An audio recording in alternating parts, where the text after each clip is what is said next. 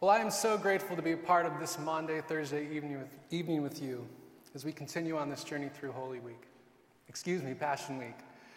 I also want to welcome all of you who are watching online. So great to have you from afar. And I want to say thank you to all of you as a congregation.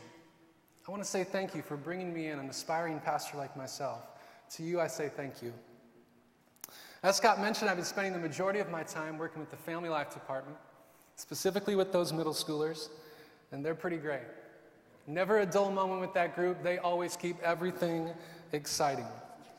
And one of my favorite things with these kids is as, as they try to capture the moment, with whatever, with whatever it is in front of them, they end up using some of the most extreme words to describe some of the most ordinary things. And my favorite example of this is with the word amazing. Hang out with the middle schooler, and you are going to quickly find out that just about everything is amazing. And this isn't just some middle schooler, middle schooler thing. I do this all the time. Some of you probably do this too. And so it's not too out of the ordinary to be eating pizza with a bunch of middle schoolers, sitting on a Wednesday night, and hear us say to one another, Oh my gosh, this pizza is amazing. and you know what? Maybe it was. But I say all that because there are some words out there, words like amazing, that are used so often in so many different ways that just how amazing is amazing. I mean, if my pizza is amazing, how are we ever going to find a way to describe the way the sun rises over the Cascades? Or the feeling you had when you saw your son or daughter take their first few steps? Well, thankfully, we've got a solution to this one. We've got a solution for those most special moments life has to offer. And when those come our way, we like to describe them as super amazing. but it sure seems like out of all the words out there, out of all the words out there that have lost their meaning along the way from being overly used or misused, it sure feels like love is way up there. It's got to be near the top of the list. I mean, from I love you to I love pizza to I love the Seahawks to I love Jesus to I love this amazing pizza, it sure feels like we found a way to use love for just about anything. And tonight, this night that has gathered us all together, this Maundy, Thursday night, is all about love as we continue on this journey through Passion Week. It's tonight, some 2,000 years ago, on Jesus' final evening with his disciples. He just can't stop talking about love. Love is the central theme of this Thursday night. And what's beautiful about this night is that Jesus doesn't just talk about love as some abstract, elusive concept. He doesn't just casually go through the night telling everyone, I love you, man. No, it's on this final night, Jesus leaves his people with tangible visuals, ways to understand, to take in his love, to receive it, to draw from it. I mean, tonight, in so many ways, is an evening of show and tell on love. On this night, Jesus tells us about love. He talks at great length about the Father's love for him, his love for the Father, his love for his people.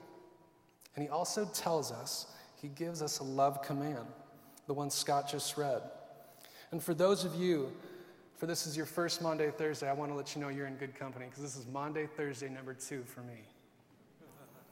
In all of my years as a Christian, this is only number two, but just to reassure you, just to get you all on the same page, Maundy simply means commandment. This is Commandment Thursday. And the command that Jesus tells us is this it's from John 13, 34 through 35. Love one another as I have loved you, so you must love one another. By this, all will know that you are my disciples if you love one another. Jesus on this night has talked about how it's almost time. It's almost that time to leave his disciples and return and be with the Father. But there's also this promise that he's one day going to come again. So, what in the world are these disciples supposed to do in the meantime? I mean, how are we supposed to live until Jesus comes again? Well, as Jesus says, love one another as I have loved you. But what makes this command so powerful on this night is that Jesus has said, as I have loved you. Jesus on this night has not only told us about love, he's shown it as well. He shows us love we can reflect, love we can draw from, love we can share with one another. He tells us to love like Jesus. A task that will never get perfect, a tall task indeed, but what does it look like on this final night that Jesus spends with his disciples? What does it look like to love like Jesus? Well, Jesus shows his love in two ways. Two ways in which Jesus shows his love for us until he comes again. Two moments of learning what it looks like to love like Jesus until he comes again. And it was on this night, on this night, that he washed the disciples' feet. Just in case we were to miss the moment, John in his gospel starts it this way. He says, Having loved his own who were in the world, he now showed them the full extent of his love.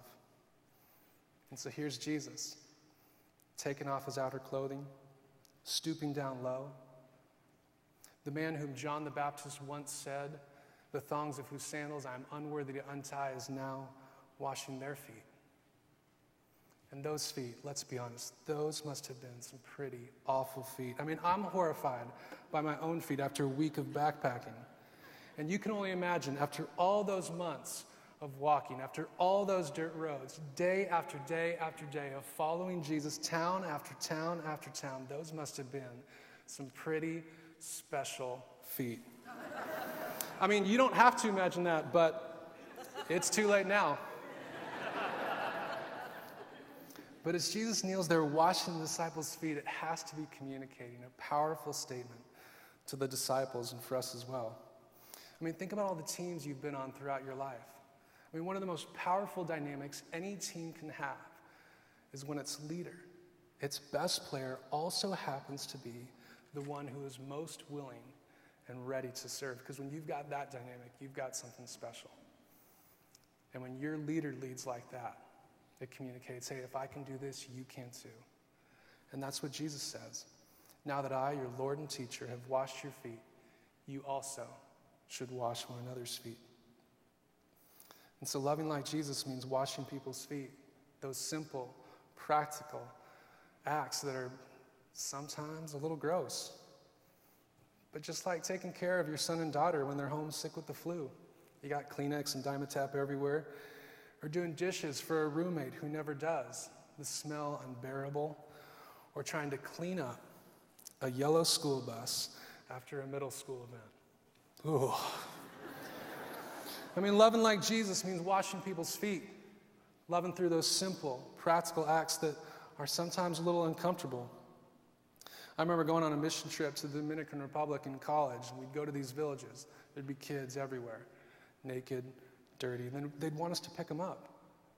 I mean, we didn't even know them, but they'd want us to pick them up. And I, I, I didn't want to do that. No way. Let's go play baseball or something. But someone else picked up a kid, and then I looked like the bad guy. And I just remember that first time I picked up that kid, watching his smile match my smile, and it was, it was game over. I've made that same trip a couple more times. And we've got watching people's feet moments all around us. We just got to find them. And so that's the first way, the first way on this night, the first example of loving like Jesus until he comes again. But the second, the second is far, far greater than the love that it points us towards. And that is through the giving of the Lord's Supper, which Jesus gives on this night for the very first time. And the disciples did not, did not see this one coming. I mean, for all they knew, they were getting ready for, ready for another Passover feast. A meal they would have year after year after year.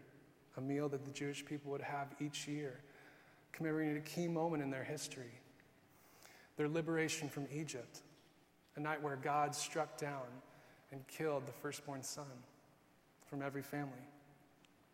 Except, except for those families who had a sacrificial lamb standing in their place. And so, except for those families who had a sacrificial lamb standing in their place, they would wipe the blood on the doorposts. It was their substitute standing in their place, this sacrificial lamb. God would then pass over them and have mercy on them. And so here we are. It's Passover night. You've got some bread, you've got some wine, you've got the other traditional Passover items. But as I imagine the disciples, Jesus standing there, there's likely something missing as they're sitting at that table eating this Passover feast. There's likely no lamb. There's likely no lamb on that night on the table. Scripture makes no mention that there would be a lamb on that table. So you've got to imagine these disciples, they're huddled around, they're eating this Passover feast. You've got to imagine they're a little thrown off, a little confused. You got some young kids, some teenagers sprinkled in amongst them. And I just imagine, I just imagine one of them in this confused state looking at one another and saying, Psst, hey, guys, guys, guys, where's the lamb? I mean, where's the lamb that we always have on this Passover night? I mean, where's the lamb that we always have on this Passover night? The lamb that stood in our forefathers' place, that commemorated their liberation from Egypt. I mean, Jesus, how could we forget the lamb? That's the most important part of the meal. And then I imagine Jesus. Everything has been pointing to the Lamb of God sitting at the table. And there's Jesus. He's the Lamb of God Himself sitting at the table. And I just imagine He's sitting there. He sees the meal, He looks at the disciples, and then Jesus totally flips the script. He changes the game and makes a stunning, radical announcement.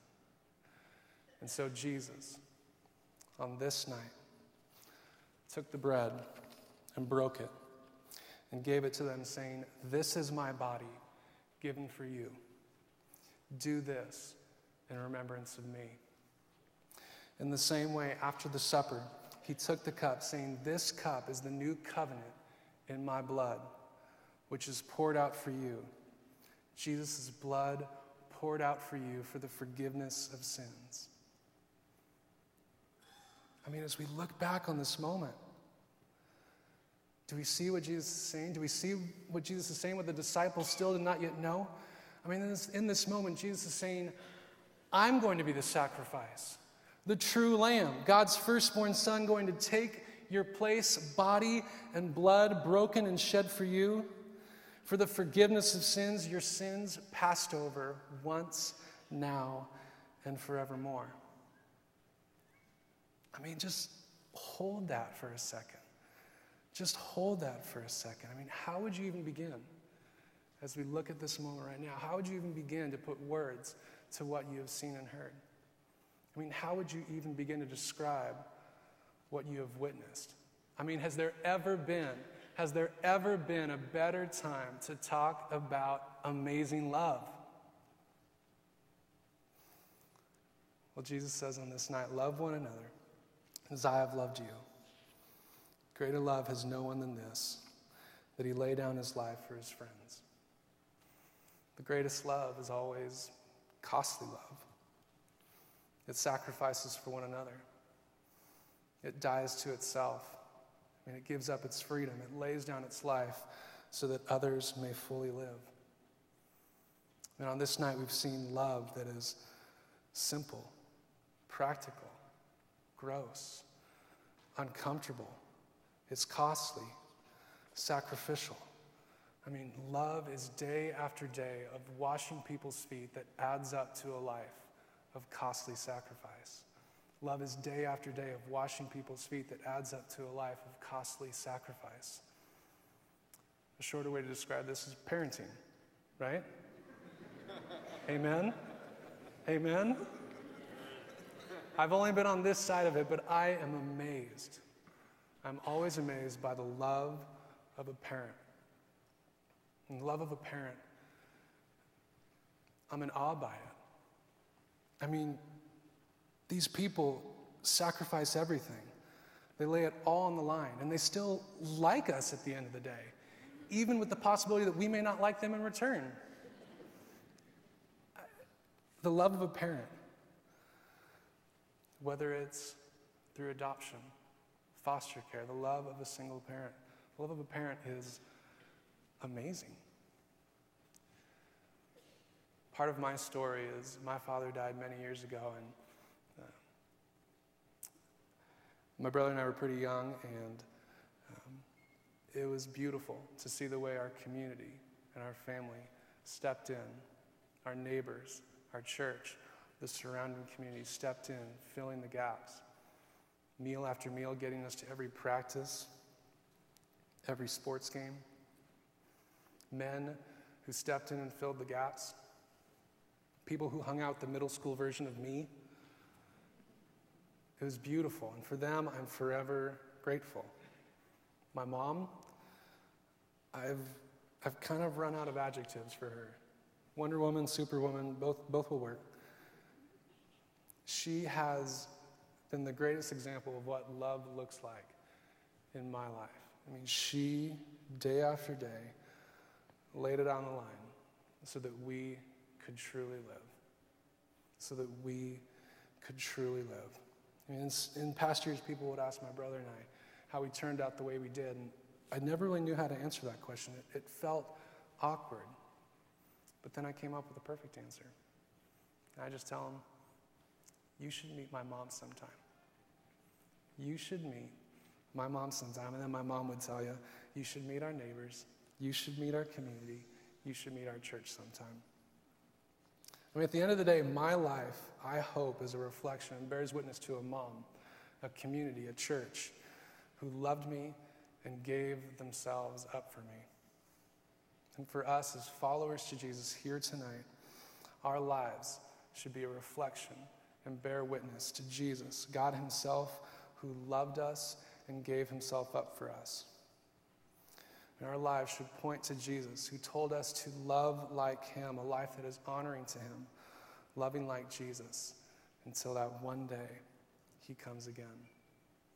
And what's beautiful is that on this night, Jesus gives us a way to feast on His love, a way to take it in, draw it closely upon our hearts so that we may leave these doors and truly love one another out of the love that Jesus has first shown us. Let me change one of our verses just a tiny bit. By this, all men, all people, the city of Bellevue, across all the east side, will know that you are my disciples if you love one another. May we love like Jesus until that one day that one day he comes again. Please pray with me.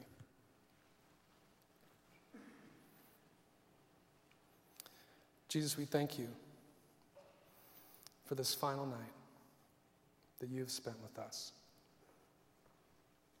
Jesus, you loved us. Your love is indescribable. Jesus, you tell us to love like you an incredible task. Jesus, we pray that from your love, we would be able to love others until that one day you come again. Amen.